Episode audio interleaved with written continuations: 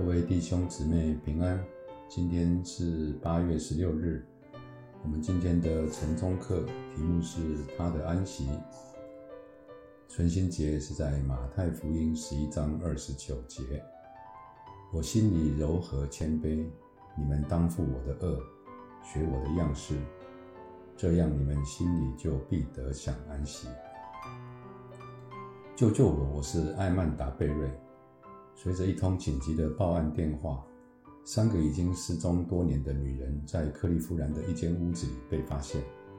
我被人绑架了，贝瑞说。他还告诉调查人员，他是十年前失踪的。我已经失踪十多年，我现在逃出来了，我自由了。这个突破是在贝瑞鼓起勇气逃跑时候发生的。震惊的亲朋好友们几乎无法相信。他们失踪多年的家人终于被找到。当亚当和夏娃犯罪被撒旦欺骗之后，你我在属灵上就已经被绑架了。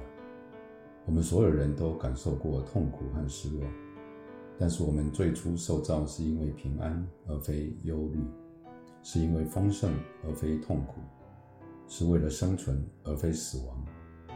人是按着上帝的形象受造的。上帝也将永生安置在我们心里，这就是为何在我们心灵深处有一种挥之不去的感觉，提醒我们这个世界不是我们的家。在不安的境况中，耶稣邀请我们来到他里面得安息。这是一份从重担和痛苦的世界中脱离所获得的歇息。这个邀请只在马太福音十一章二十八到三十节中出现。我花了八年时间研究它，作为我博士论文的主题。安息 （apopausis） 这个词在七十士译本中共出现过一百三十七次。它的主要含义是安息日的安息、智慧的休息、平安的居所。我们每周安息日的休息是对创造和救赎的纪念，也是天国的浴场。在那里，我们从痛苦和折磨中得到完全的休息。并将永远生活在天国的安宁和完全的和平中。耶稣邀请我们现在就开始在我们的心灵上去体体验那将要来到的国度，因为他是提供保证我们永恒安息的主。祈愿你接受耶稣的邀请，在他的救赎、得胜、供应和复兴中得到安息。他对我们的过去、现在和将来已经做了应许。我就使你们得安息，接受他的邀请，歇一歇，然后进入他的安息吧。让我们来祷告。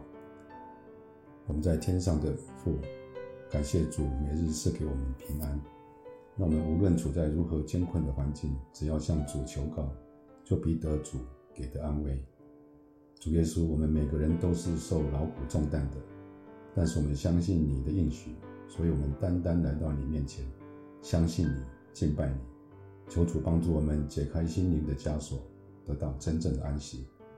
我们这样的祷告是靠主耶稣基督的圣名求，阿门。